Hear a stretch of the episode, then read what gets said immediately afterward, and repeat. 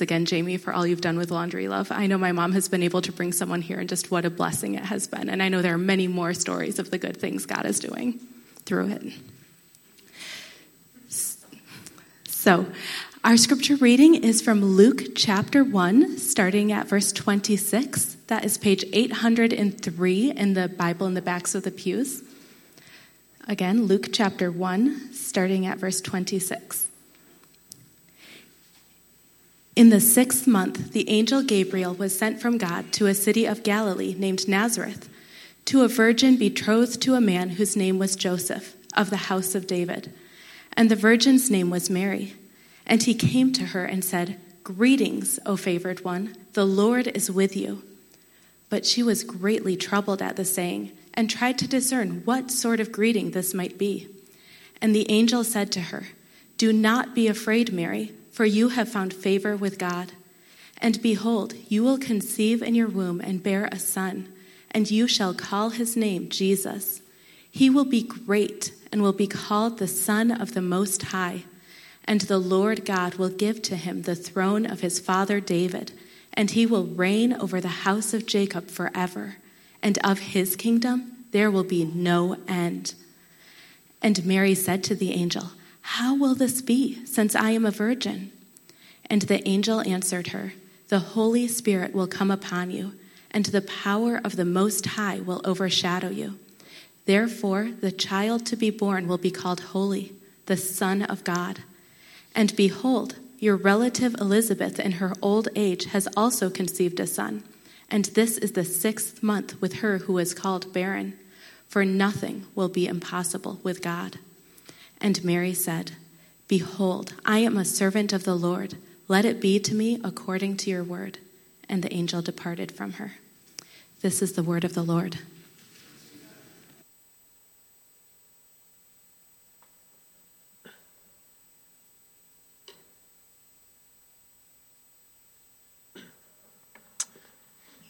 Thanks, Susie, and thanks, Jamie, for those remarks there. It is, uh, man, so good to be here this morning. I love snow in West Michigan.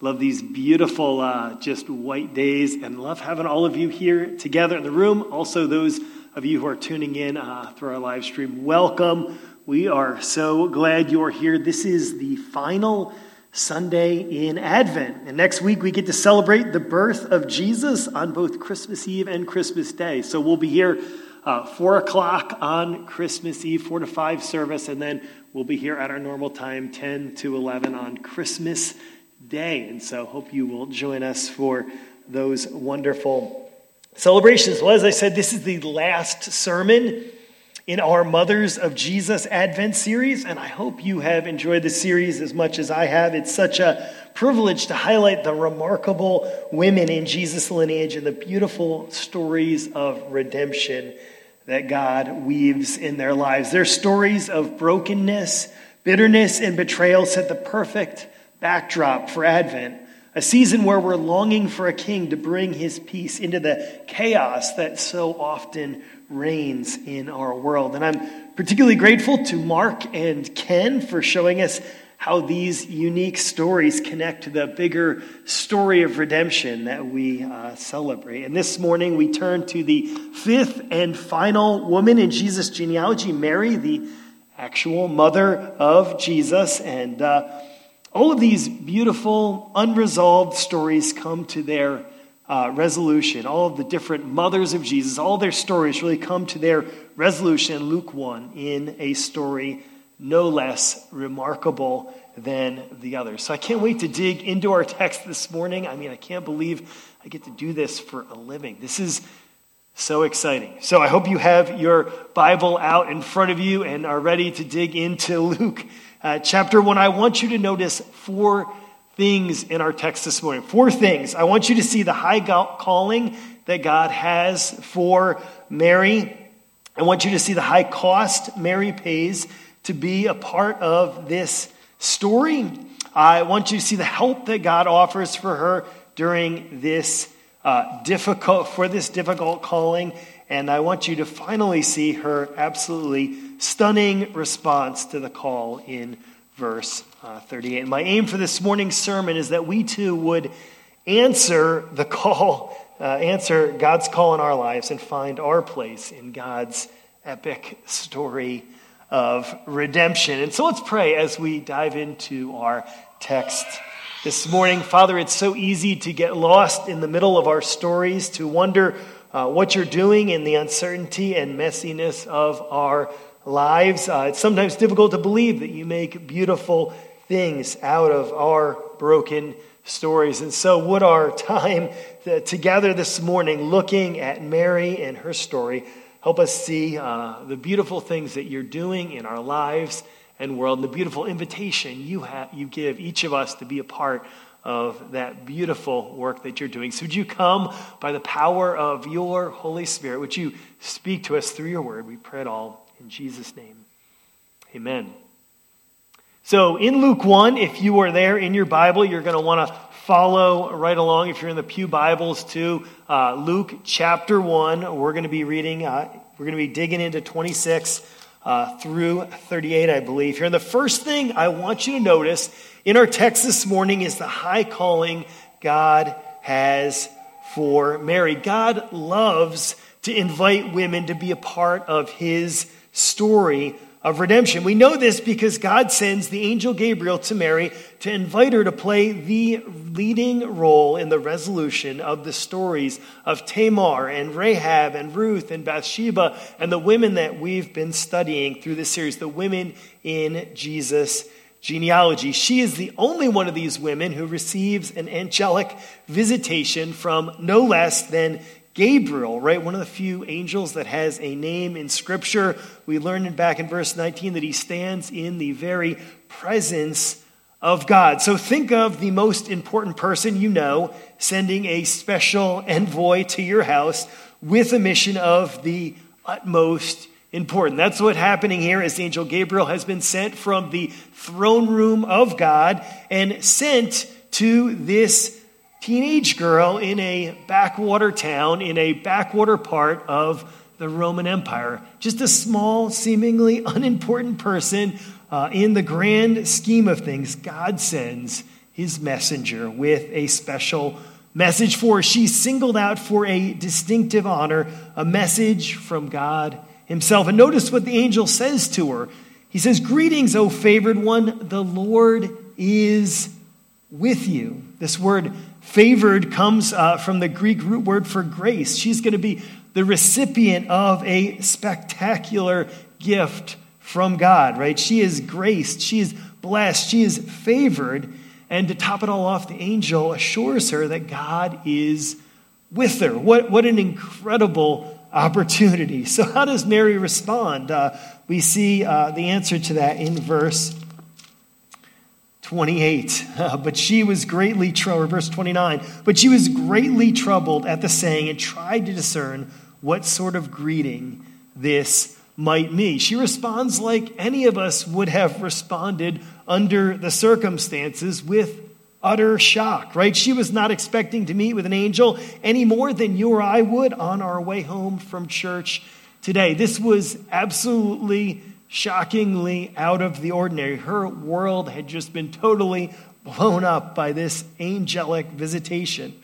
Sure, there were stories of angels, right, being sent to people in the Bible stories she grew up hearing, uh, but those stories were hundreds of years in Israel's past, just vaguely out in the distance. So, in this state of shock, right, her mind is racing, right? The English uh, word the ESV translates discern is dialogizomai, which is an interesting word. It's the word for debating or reasoning. This is no superstitious, primitive person willing to accept anything. She's trying to reason this out and wonder how on earth did a supernatural being just come and deliver this message to her? Like any of us, she's trying to make sense of you know, what she knows to be the normal way the world works and this dramatic supernatural intervention into her life. She's trying to work it out. She's trying to reason it out. She's trying to think it out and discern what on earth is happening in my life. What is God up to? And how do I respond? Uh, seeing her distress, the angel Gabriel reassures her once again that she has found favor with God, and then goes on to explain what that favor is in verses 30 through 33. Uh, so if you're reading along, the angel said to her, Do not be afraid, Mary, for you have found favor with God, and behold, you will conceive in your womb and bear a son, and you shall call his name Jesus. He will be great and will be called the Son of the Most High, and the Lord God will give him the throne of his father David, and he will reign over the house of Jacob forever, and of his kingdom there will be no end. That is a pretty remarkable opportunity that Mary is being invited into. Basically, in a nutshell, she is going to be the mother of the long awaited Messiah whose kingdom will never end. Generations of women, including Tamar and Rahab and Ruth and Bathsheba, have waited for God to send his deliverer to bring his everlasting kingdom and fulfill the ancient promise to crush the head of the serpent back in Genesis 3:15 the angel Gabriel is here to inform Mary that she is going to be the mother of the Messiah who will finally rescue his people and set the world to right. A greater privilege favor or blessing can hardly be conceived of. I mean this is absolutely mind blowing so if you're wondering uh, what God thinks about women, if you're wondering if you, as a woman in particular, can have an impact in the kingdom of God, I think this text dramatically answers that question. Mary has God's favor and a promise to be with her and gives her the most important role imaginable in his story. And she's part of a long line of remarkable women that include that God includes in his beautiful story of redemption. Uh, this is one of the key texts that we study in depth in our Kalos Women's Ministry Tract as we think about the important role that women have in the home and church and society. Pastor Matthew Cruz likes to say that women can be and are disciple making forces in their places of influence. And as I look around this room, I can honestly say uh, here at Redemption City Church, we wouldn't exist without the remarkable women God has brought to our church and who have invested their lives in the beautiful ministry and mission of Redemption City Church. Not only is Mary called to this beautiful and important work, uh, but we see women throughout the Old Testament stepping into crucial roles in the life and ministry of the local church. And we have been so blessed by the ladies in our church and the important role that they have played. So I hope you can see the uh, and appreciate the high calling that God has for Mary and, and for the women in our lives. But I also want you to see that it comes with a high cost, right? With the high calling comes a high cost. Mary is going to pay a high cost to be a part of this story. This promised birth is going to put Mary in a very precarious position. Even if a teenage girl gets pregnant out of wedlock today, right, people are quick to rush them off to Planned Parenthood for an abortion, right? We wouldn't want to ruin, right, this teenage girl's prospects with the burden of that kind of responsibility, right? We look around we go, you don't want to ruin your life, you know, your prospects, job, college, all that ministry by some untimely, unwanted birth or pregnancy. Uh, but in the culture of the first century that Mary grew up in, the stakes were even higher than the world in which we live today. A teenage girl who got pregnant out of wedlock would not only be the gossip of the local village, she would be a social outcast without prospects, destitute, as we've seen in the other women in Jesus' genealogy. Such women had a very precarious place in the ancient Near East and the first century culture in which Mary grew up. We don't have to guess how Joseph responded to the news about her pregnancy because Matthew's gospel tells us before hearing from the angel, he planned to divorce her as quietly as possible and cast her off. Uh, she was on her own, going to be on her own at that point.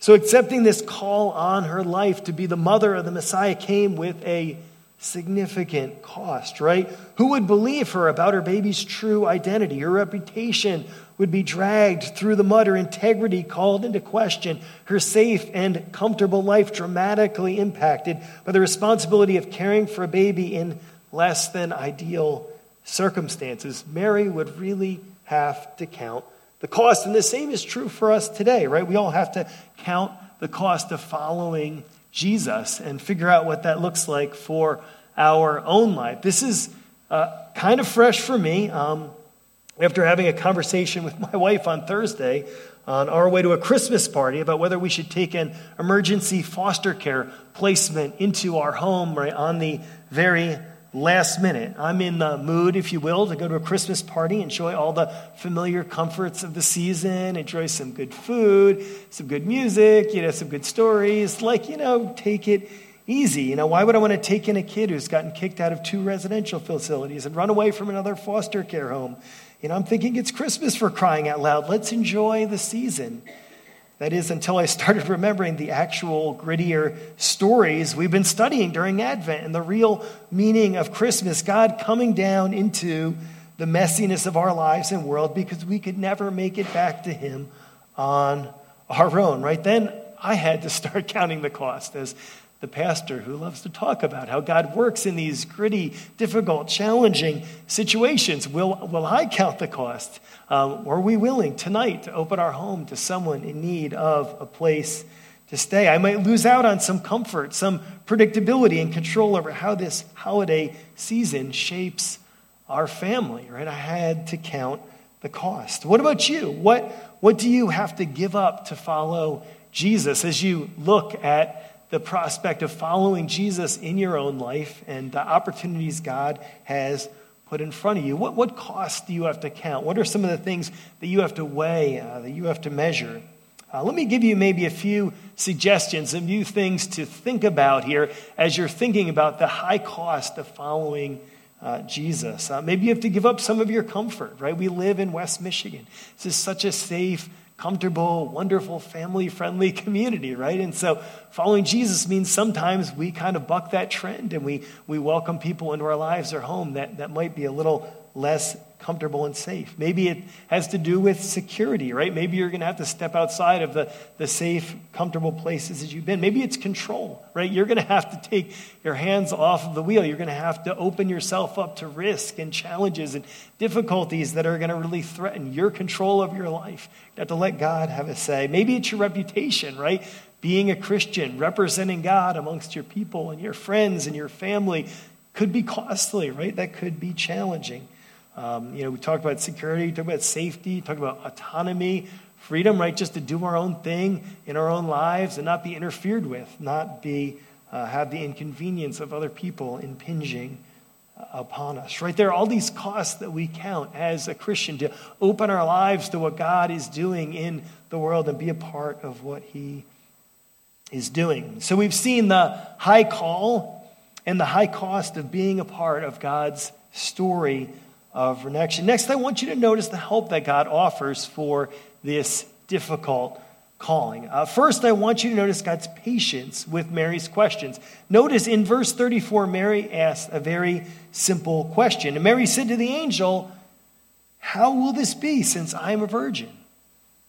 Right? She understands how pregnancy works and can say that there is no way she could be pregnant by any normal means. And so the angel patiently explains the miracle of the virgin birth to her in verse 35. And the angel said to her, The Holy Spirit will come upon you, and the power of the Most High will overshadow you. Therefore, the child to be born will be called Holy, the Son of God.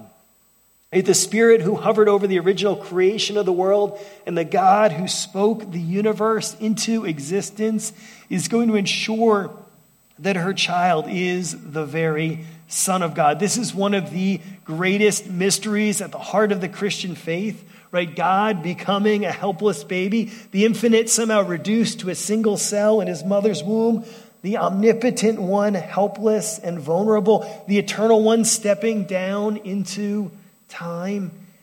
It's mind boggling. And my point this morning is that God is totally fine with Mary's questions as she seeks to ponder the, the impossible, right? God becoming a human being, right?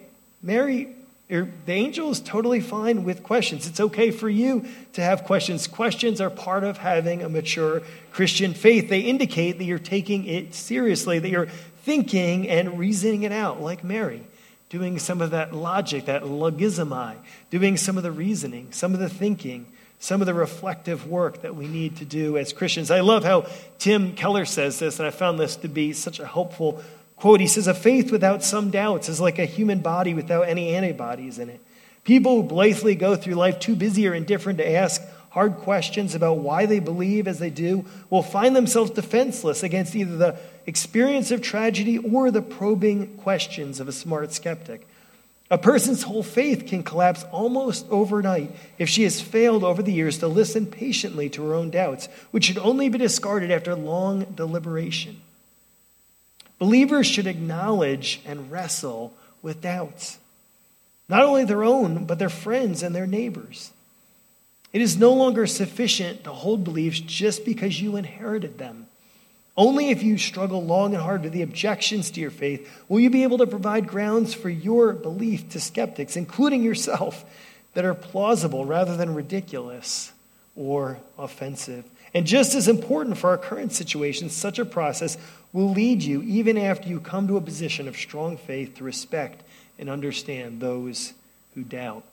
See, see, God is perfectly fine as we seek to wrestle with some of the great mysteries of the faith. God is fine with Mary's questions, and He comes alongside of her, answers the questions and objections and difficulties that she has. The second thing I want you to notice is God's provision to people, uh, to God's provision of, of people to support her on her journey of faith in a safe place to land during this unique season of her life. Notice we read in verse 36 And behold, your relative Elizabeth, in her old age, has also conceived a son, and this is the sixth month with her who was called barren, for nothing will be impossible with God. Mary is going to be, as we've already said, in a very awkward position, unwed and pregnant. But mercifully, God has already provided a person for her to stay with, her relative Elizabeth, and a place for her to stay during that pregnancy as she is actually stepping into this season. Probably the only person who would believe her story was someone who had experienced the miracle herself.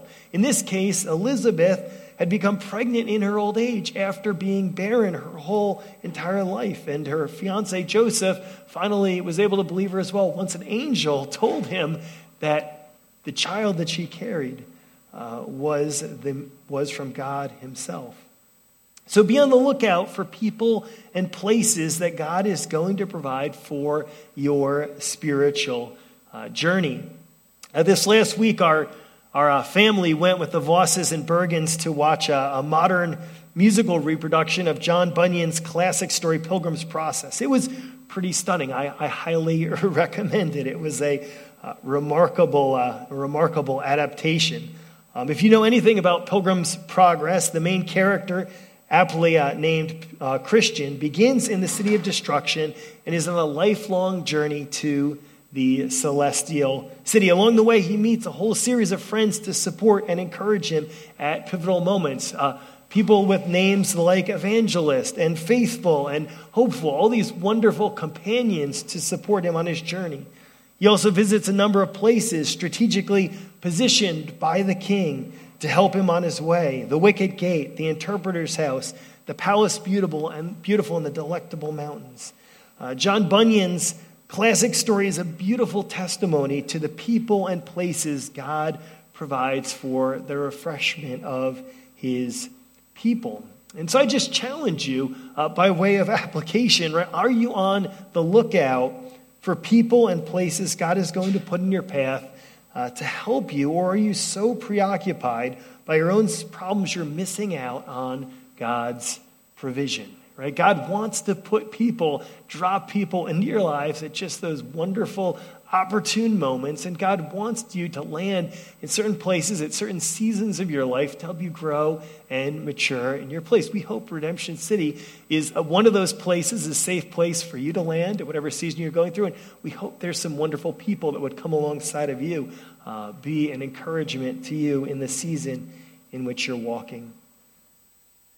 So we've seen the high call uh, that is on Mary's life. We've seen the high cost that she's dealing with. We've seen the help that God provides for that call. And finally, how will Mary respond? I want you to notice Mary's stunning response in verse 38. It's, it's remarkable. And Mary said, Behold, I am the servant of the Lord. Let it be to me according to your word. That is a remarkably bold, remarkably courageous response to all that God is calling Mary into. I don't know if you recognize and can just put the weight of all she's facing on her shoulders as a young teenage girl, unexpected pregnancy. Life has just been totally blown up. And yet she's on board. She's down to ride. She's like, may it be as the Lord has said. Now, the whole notion, I know, of being a servant today or, or a handmaiden, as the old uh, KJV put it, has been subjected to a great degree of ridicule in our culture, right? We, we all want to be a part of something bigger than ourselves, but no one wants to give up their own freedom, right? Their own autonomy. And we certainly don't want to be a servant of anybody. But it's Mary's willingness, right, to be a part of God's story of redemption, to be the Lord's servant, that is the very thing that allows her to be a part of a story much bigger than herself. How does Mary have the kind of confidence and faith to step into what God is calling her? She's already received God's favor, her grace, before she's done anything. She recognized God's goodness, that God is for her, and she's already been told that God is going to be with her whatever she faces. She knows the one person in the universe who could be absolutely trusted with this kind of vulnerability, with this kind of risk in her life, and her willingness to be a part of what God is doing in the world has absolutely massive, mind boggling, mind boggling implications that we can only briefly uh, touch on this morning here.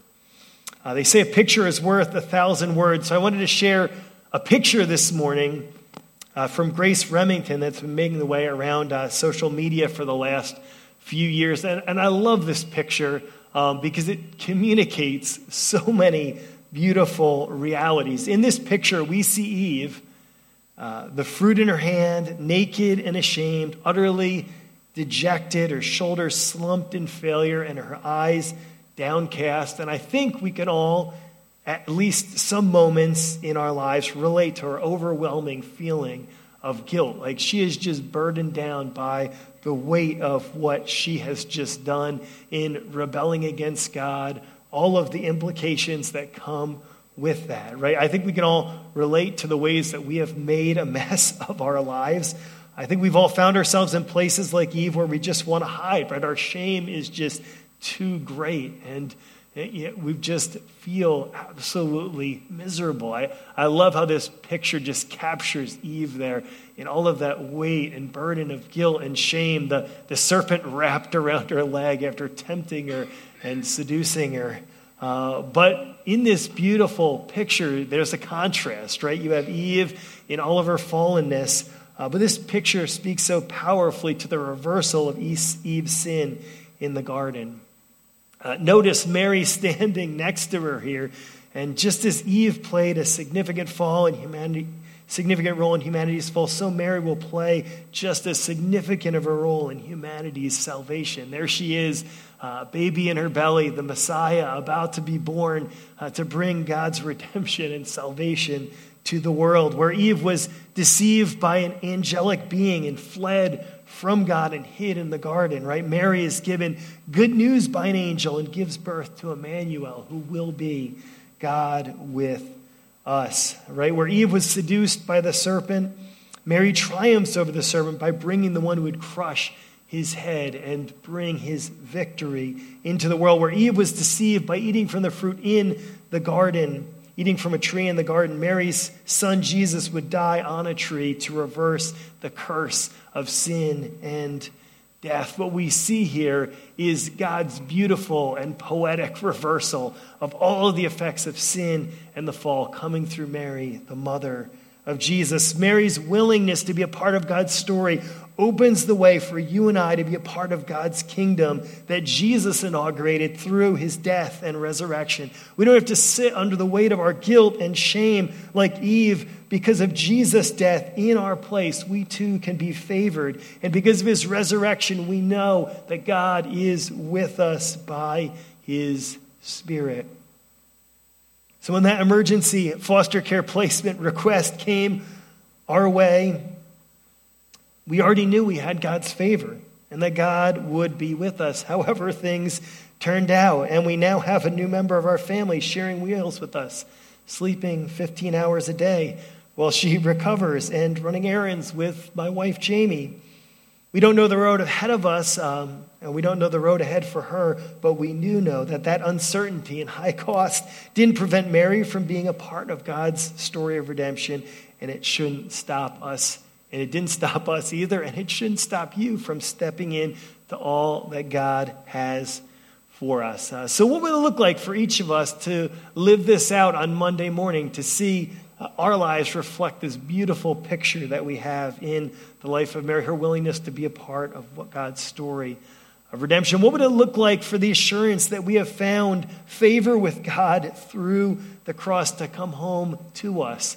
Right? Where are you going to have to find spaces in your week to remind yourself of God's unmerited favor that we experience through uh, the cross, that we are God's beloved children, and to keep that front and center as we enter into a weary world full of conflict and full of chaos and full of messiness. We have to start with the assurance that we have God's favor through Jesus. What would it look like to live with the assurance that God is with us as we step out in faith to follow Him? How would it change the decisions you make? Uh, the situations you enter, uh, the conversations that you have this week, if God is with you, what difference would that make?